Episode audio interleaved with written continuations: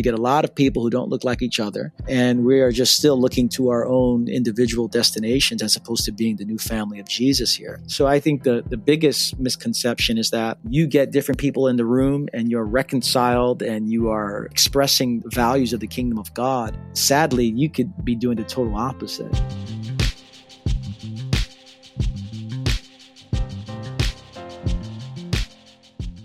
Well, today on the podcast, we're going to talk about something we desperately need to be having honest conversations about, and that is multi ethnic church.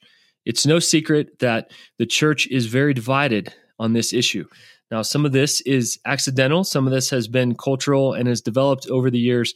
we're going to hit this head on in today's podcast with Rich Villodas. Now, Rich serves as the lead pastor of New Life Fellowship in Queens, New York. Now, this is the most diverse zip code in America. And he talks about the multi ethnic nature of their church. They're continuing to serve their community. They've also had a huge impact on the church health conversation. Later on this year, we're going to have Pete Scazzero on the podcast. Now, Pete led this church and passed this church along to Rich, and they've had an incredible succession plan and relationship, and they continue to be a source of health for many different churches. As you might remember as well, New Life was given uh, one of our Right Side Up awards from 2019 as someone who is leading the way and helping other churches, leaders, and organizations get healthy so they can go the distance. I loved my conversation with Rich Villodas and also would encourage you to share this podcast as we continue to wrestle through our division within the church, our way forward, and some of the realities of a multi ethnic church. These are conversations we need to continue to have, and we want this podcast to be a place that we have those. So, without further ado, dig into my conversation with Rich Villodas of New Life Fellowship in Queens, New York.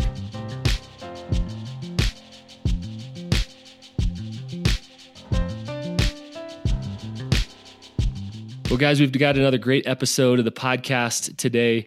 I've got Rich Villodas on the podcast today coming in from Queens. Rich, thanks for joining us today.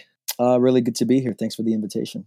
So, tell us a little bit about yourself. You serve as the pastor of New Life Fellowship in Queens. Um, many people know of the church from Pete Scazzero's writings. Um, tell us about your story and how you found yourself in that role at New Life Fellowship. Quick story. I mean, I didn't grow up in a Christian home uh, by any means, uh, and my parents would send me to church as a kid a small Latino Pentecostal church. And after a number of years uh, visiting from time to time, I told my parents I don't want to visit again. I don't know what's really going on in these churches. But by the time I was a, a teenager, I found myself back in the church, uh, dating a pastor's daughter, which got me back to church very quickly. And soon after that relationship came to an end, I had my own uh, teenage existential crisis. And it was through that crisis where I, I came to know Jesus um, at the same church that, as a kid, my grandparents would take me to. And so from that point on, uh, after saying yes to Christ, and uh, on that night, about 14 other family members said yes to Christ as well in 1999. It was quite a remarkable night. Uh, I I decided to go to Nyack College uh, up in Rockland County in, in New York and studied Bible, pastoral ministry, theology. I just had a, a, a, sense that this is what I was called to do. So went there, went to seminary, uh, afterwards Alliance Theological Seminary, and then found myself working at a local church in Brooklyn called the Brooklyn Tabernacle, where I oversaw young adult ministry, college ministry. And then in 2008, I found myself connecting with a pastor here at New Life and I didn't know they were looking for another pastoral position to be filled. We were just talking about ministry stuff. And by the end of a two hour conversation, he invited me to apply to the position. And I had already read Pete Scazzero's uh, book, Emotionally Healthy Spirituality. So I knew about the church and I was drawn to just the values of this church. And so in 2008, came here to be a preaching pastor and oversee small group ministry. And fast forward a quick five years, uh, within the five years, I actually ended up succeeding Pete. And so here I am. It's, I'm in my 11th year at New Life and my entering my seventh year as the lead pastor here. So, yeah, that's it in a nutshell, man. Well, what was the process like of coming into that role? Just kind of, you know, put us in kind of your brain and heart during that season. How did that succession process go? Well, I would say I was there 2008. By 2010, a conversation was had with me by uh, one of the elders and said, Hey, uh, Pete is uh, going to be stepping down from being the senior pastor at New Life in 2013. And we want to invite you to be a candidate uh, for to, to, take the, the role here. And uh, I had sensed from my early 20s that I wasn't called to be a church planter. I was really called to build on what someone else had planted. I just knew that deep down inside. And so when the opportunity came, it felt like this is the kind of scenario that I envisioned for myself in terms of my skill set, in terms of my passions. And so when they invited me, they also invited us a consultant to help us think through what transition would look like. We wouldn't tell the congregation. I would lead behind the scenes. And as every year went on, uh, we had a particular a metric to help us better uh, navigate through you know who's doing hiring who's doing firing who's leading staff meetings who's preaching as it pertains to pete and i. And so for a good three years we were just living it out talking all the time pete and i in particular and with the board. And uh, by the time 2012 came about uh, 15 months before the actual uh, installation service we announced it to our congregation and they saw it coming you know they start seeing the shifts. And we announced it 15 months beforehand and uh, 15 months later i was i was being installed but it was a very wise i mean this is worth a, a, long conversation in itself. It was a very wise prudent slow uh, healthy succession. And pete remains on staff at new life uh, seven years later. And uh, not every church can do that but it's worked for us but I would say the reason it worked is because of wise elders who brought in outside help, and we were very slow in the process. So, yeah, here we are. That's beautiful. I mean, that is so rare to hear. And every church right now, as you know, that's had a lead pastor, a founding pastor now for a while is starting to say we either need to have that conversation, we're having it, or are delaying it and are being super irresponsible to not have it right around the country um, you're right. That's a whole conversation of itself. I sat with a leader um, who passed an organization successfully on and are seeing it do even better in his stead. And he said that's just one of the greatest joys in the world. But so few leaders can do it. So that's that's beautiful to to just think about that. So you mentioned the values of New Life Fellowship. Tell us some of the values of the church, and um, just kind of describe the makeup of the church. Kind of take us into the heart of the congregation. Yeah, our our congregation. We are 32 years old. Was planted in 1987, and we have about I would say 15 to 1800 people who are part of our congregation. Uh, here in Queens. We are in the area of Queens that has been considered the most diverse zip code in the world. Uh, we have over 75 nations represented in our congregation. If you go down to the local hospital just a couple of miles from our church, there's 123 languages that are spoken in there. Uh, to take out money, uh, $20 at the local ATM. Usually there's just an English option. In our neighborhood, there's about 20 different language options. And so that's just a microcosm of the beauty as well as the complexity of being a church in this kind of setting. So we have a particular commitment to the poor and the marginalized. And so we are in one of the more poor areas in central Queens.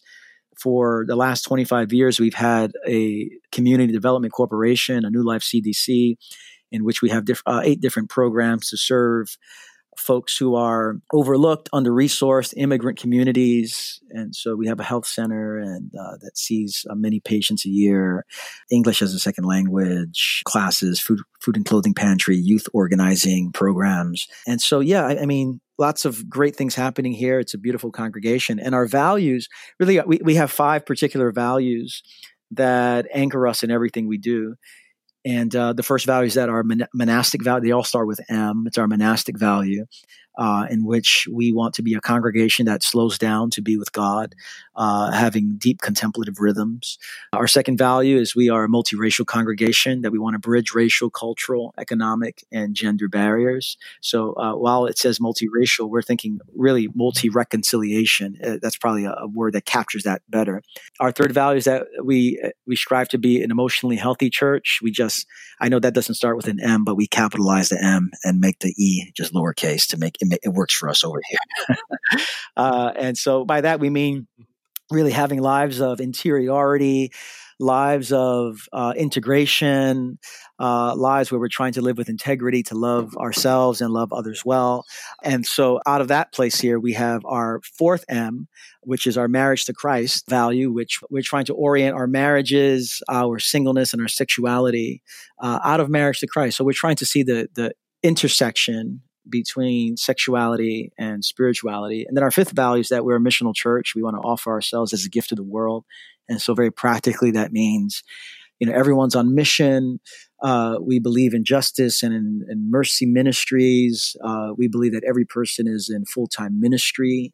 And so, we have a, a big emphasis on faith and work. And so, those are the five values that, that make New Life up and uh, shape almost everything that we do. Awesome. Well, that's beautiful. And I want to specifically drill in today um, to multi ethnic, multi-racial, and as you said, multi reconciliation church. There is, you said, beauty and complexity in that. What do you love about leading a church into this multi reconciliation church family? Yeah, well, the, the first thing is food. No, uh, I say that jokingly, uh, half jokingly. I, I mean, we we are able to to taste the the richness of various uh, ethnic and cultural uh, expressions that are found in our church. And so I, I, mean that to say the various cultures and foods and gifts that every ethnicity brings uh, is a real gift. Uh, to see how people come to Scripture from different angles and uh, different lens actually enhances our experience of what it means to understand God's word, what it means to worship, what it means to be on mission together. And so it's it's beautiful to see the various perspectives and stories that are outside of my own uh, perspective and story, and to see that across the board over, you know, again, seventy five nations represented here. There's lots of great beauty to it. Um, different styles of uh, whether it's singing or preaching or whatever it is. Uh, that there's a lot of beauty in that.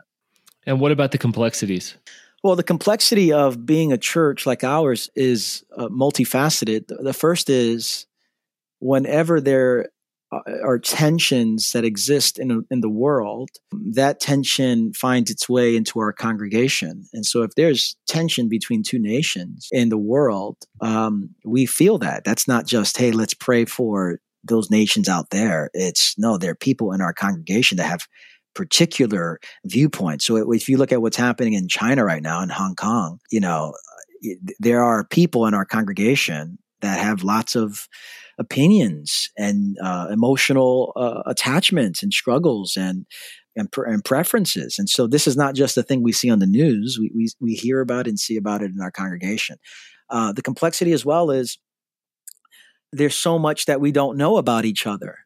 Uh, and so uh, we, are we're prone to making mistakes. We're, we're prone to stereotyping. So you can be all in the same room, but just because you're in the same room with different people doesn't mean you're a congregation that's working or uh, or a congregant that's working towards reconciliation or justice or understanding. So there's o- there's always room to make a mistake uh, or opportunity, I should say, to make a mistake, and I think therein lies some of the complexity. Yeah, absolutely. I mean, I can't imagine 75 nations represented in the middle of an incredibly diverse zip code. What are some misconceptions about multi ethnic churches, Rich? Well, I, I, one misconception is, and I'm not sure if this is a misconception, but um, that is it's easy. Uh, and by easy, uh, I, I see a lot of folks or hear a lot of folks who want their congregation to be multi ethnic and move towards that kingdom value, which I think is wonderful. Um, but a misconception is just because you get different people in the room uh, doesn't mean you are a, a, sign of the kingdom of God. Uh, I think about Dr. Korie Edwards wrote a book called The Elusive Dream. I believe she's a professor out of Ohio State University. And um, it's about the power of race in interracial churches. What she gets at is in most interracial churches in this country, it is still dominated by a kind of white normativity.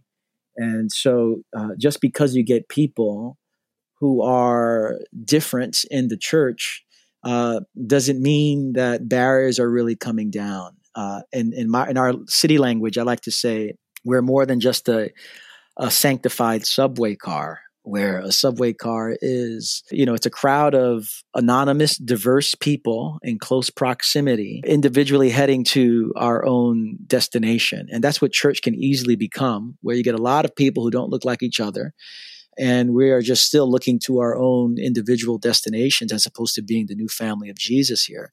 So I think the, the biggest misconception is that you get different people in the room and you're reconciled and you are expressing values of the kingdom of God. Sadly, you could be doing the total opposite. Uh, another misconception, at least in my mind, folks think that to be a, a multi ethnic, diverse church, that a lot of people are going to want to be a part of that. A lot of people rather would have often homogeneous expressions of of worship and such because to be part of a, a, truly diverse congregation means we're making space for a lot of people and a lot of different expressions. And a misconception is again just because you're in the room doesn't mean um, that other people want to be there necessarily. So it's not a church growth strategy by any stretch of the imagination. It actually is going to limit you significantly. So i mean those are just a couple of things that come to mind Mm, yeah, very, very helpful. And my wife and I, and actually our family in this season, we are part of a multi ethnic congregation, and it's been beautiful. And I'm learning a ton. We are learning a ton about some of the preferences we brought into church before. I've been, you know, part of very white churches, on staff for over a dozen years at a white church, and realizing, oh my goodness, there are things that I'm having to unlearn each week. And I think in a really good sense, Rich, it's been disorienting for us. And it's also been beautiful. And I'm sort of discovering and maybe even rediscovering some things that I haven't experienced in a long time. So it's been beautiful. But one thing that I know is that doesn't happen on accident, it is so intentional. And so, walk us through some of those intentional pieces. What does it take to cultivate a thriving multi ethnic or multiracial church? I, I, think of a lot of uh, different practices and commitments and values. Let's take as a given that there is a robust theology of the kingdom of God, of the lordship of Jesus, and and and what it means to be a saved people. Uh, I, I, know that's a, probably a big given to to take, but I believe Jesus is Lord, and one of the primary fruits of of the gospel is that a new family is created. That we're not just going to heaven when we die. A new family created is created right now, and so uh, I, I, take that as as a theological kind of given, a gospel given. But when I think about what what does it take to have a community that's oriented along these lines, I mean, I, a lot of thoughts come to mind. I'm actually I'm actually writing something along these lines. I'm writing a book that should be out next year, and one of the chapters deals ex- exactly with this. But um, I, I, think about it takes a uh, an honest wrestling. Uh, it's really uh, with the history of race in this country in particular. So, what does it take for a congregation to really be marked by reconciled kingdom values and such? It's really a practice of remembering and so I use a lot of family systems theory to try to get at this and, and thinking about genograms and such and the ways that we've been shaped as individuals through the various family systems uh, that we've come from that's deep in our bones and it goes from one generation to the next. And unless we're looking to see the ways we've been shaped we'll have a hard time being reshaped in the way of jesus. I think the same applies for matters of race that unless we are looking back honestly and having a practice of remembering about the nature of racial oppression and racial realities in our country here, we're going to have a hard time. And so, talking a lot about race, I, I think, is significant uh, for that. I also think about practices of of deep listening. What does it mean to to enter into the story of someone else? How does how is that reflected on sunday mornings? How is that reflected in our storytelling? How is that reflected in our small groups? How are we creating space for listening?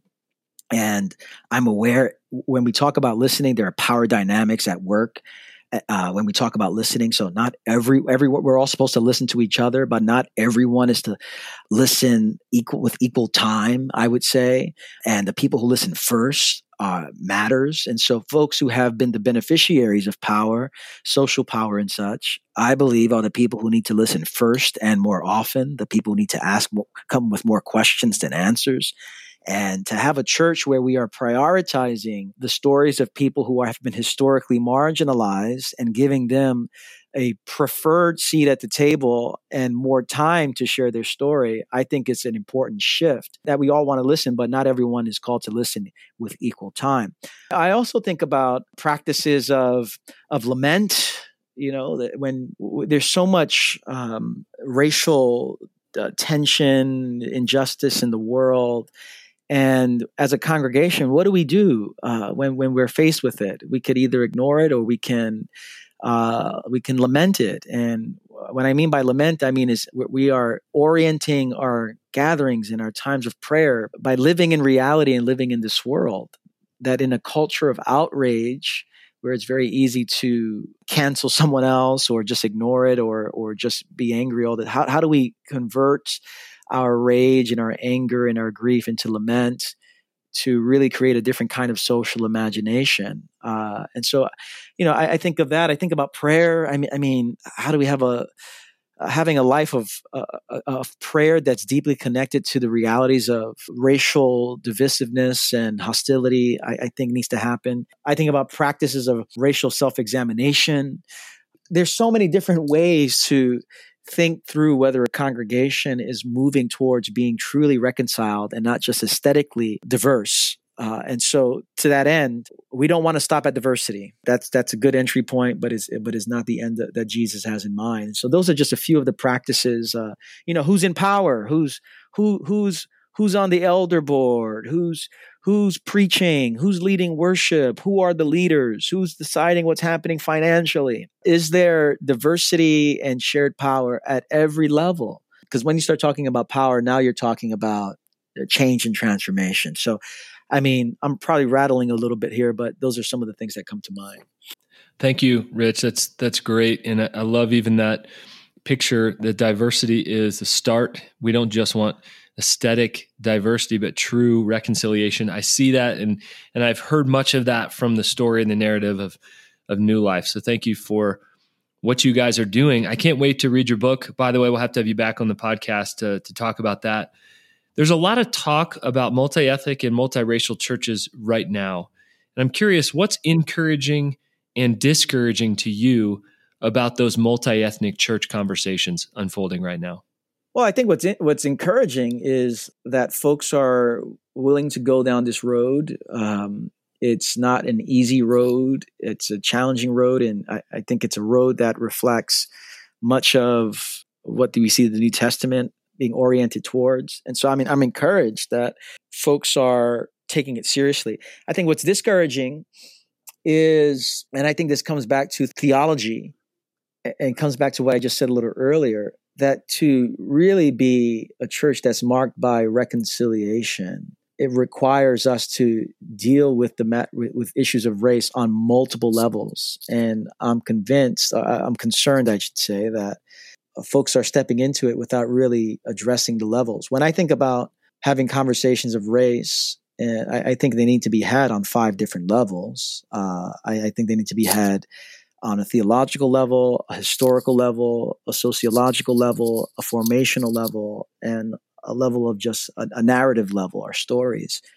And I think if we're not really approaching the conversations of racism, multi ethnicity, reconciliation from those five different perspectives, uh, we could think we're we're doing real good, and we could uh, actually be doing the opposite. But because it looks good aesthetically, we could think we're a lot further than we are. And so I'm encouraged that people are going down this road. I'm not as encouraged because I don't know if folks are really wrestling with the multifaceted nature of what it means to be reconciled. And so, uh, by God's grace, I think I say continue, but um, I think those five different aspects must be held together. It's really helpful, Rich, to say there's there's five different levels of that, and to to be examining those. I want to go back later and write those down and spend some time with those. Um, our family was propelled really into a, a, different way of thinking and living, and we've had to ask some different questions. We have um, our oldest two children are adopted from Ethiopia, as I mentioned before we we went live, and um, we're reading and examining our lives, and we're seeing all kinds of things we didn't know were there, and biases and aha moments and things that others may say, duh, of course, but that's been big for us. And so, for somebody listening to this, what would you recommend next steps when somebody of a majority culture realizes I have all kinds of wrong thinking and wrong actions? What are those places to start? I can answer this on a couple of levels. I, I think from there's a church level, then there's just like um, a individual level. From an individual level, if you're from a majority culture and you're feeling that, I think that's great that you have that level of self awareness. And so I, I, think that's a really good start. A lot of folks uh, start and end there, but I'd say that's a good start to have. And there's no need for any kind of uh, self wallowing and, uh, and, and all that there. And I would say use that newfound awareness to dive a bit deeper into it. Um, and so I, I don't know if unless we are really t- addressing history and and naming the particular the, the, residue that continually finds itself in our world expressed in our world i, I don't know if we can get really far in, in the process. And so uh, I, I, for those who are listening the, the self-awareness is great.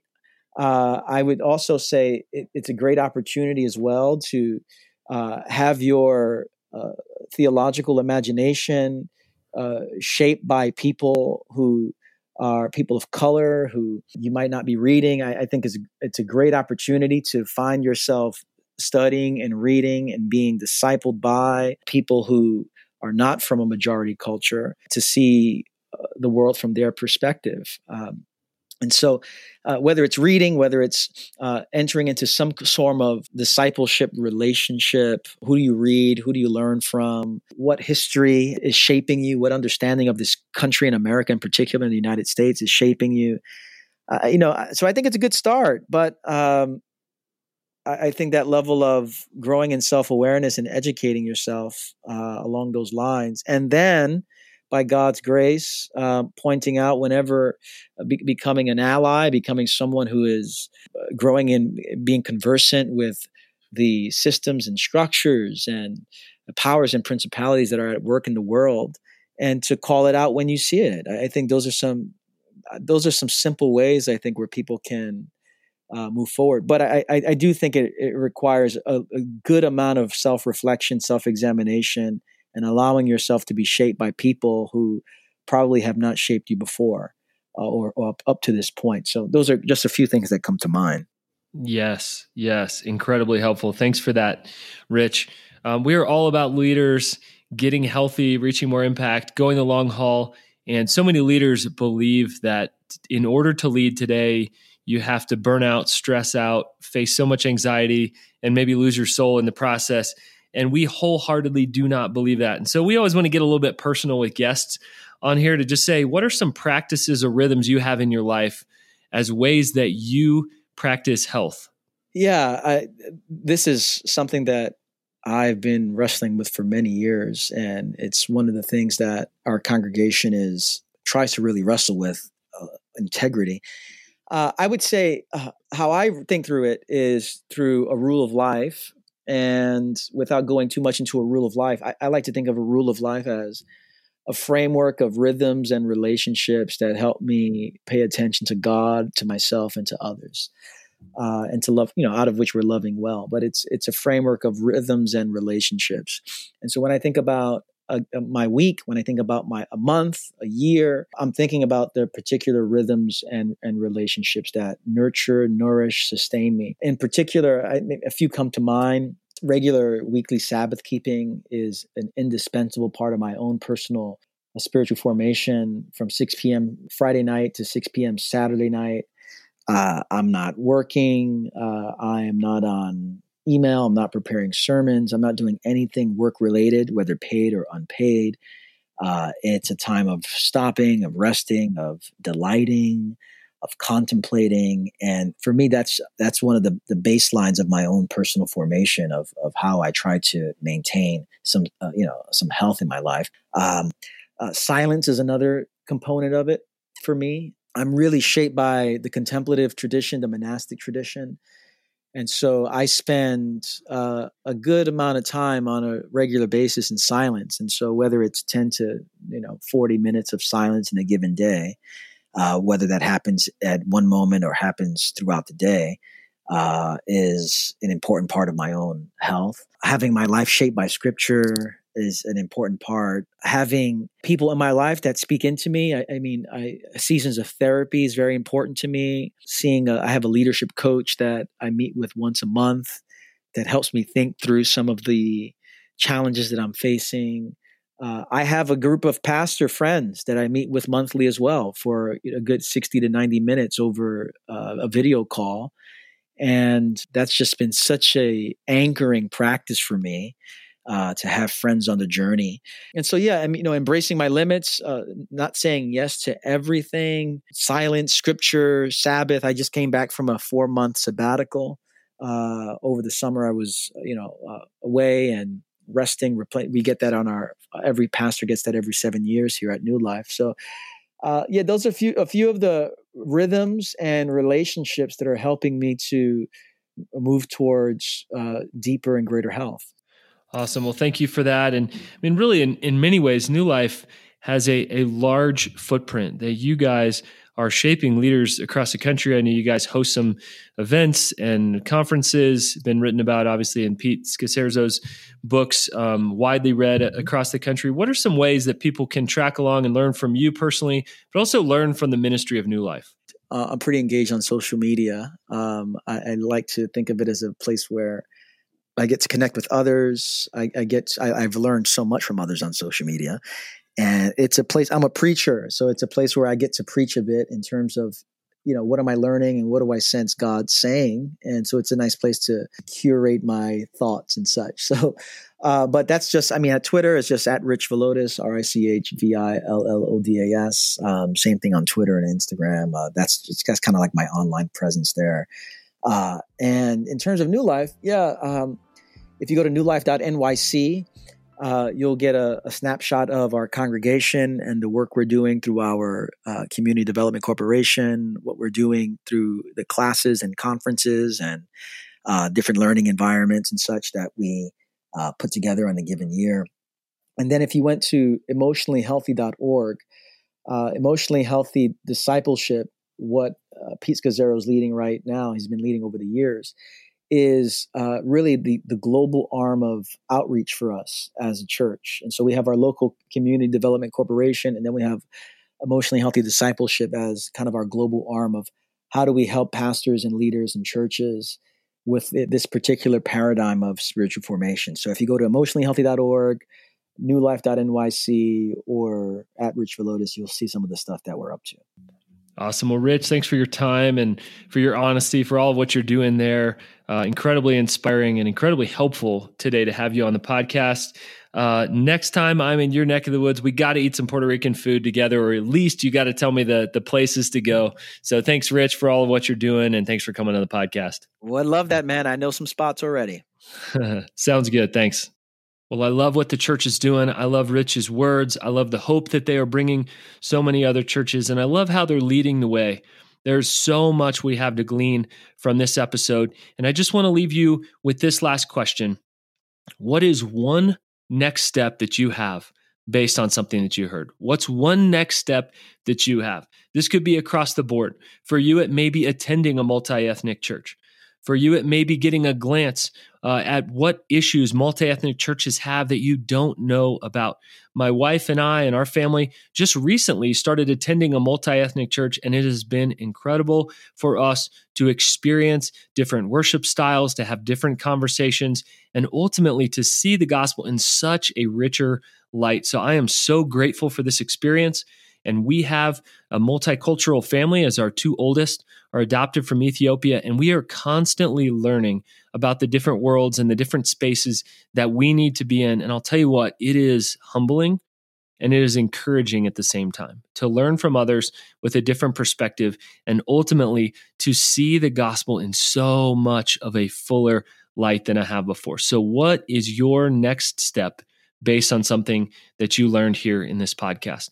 We want to continue to curate great conversations for you, ones that are worth having. But we want to remind you of this it is indeed possible to continue to lead without losing your soul. Guys, keep being healthy. It matters. Fight for it in your church, in your life, in your organization, in your business, in your leadership, in your family. It is worth it. Get healthy so you can reach more impact. So long.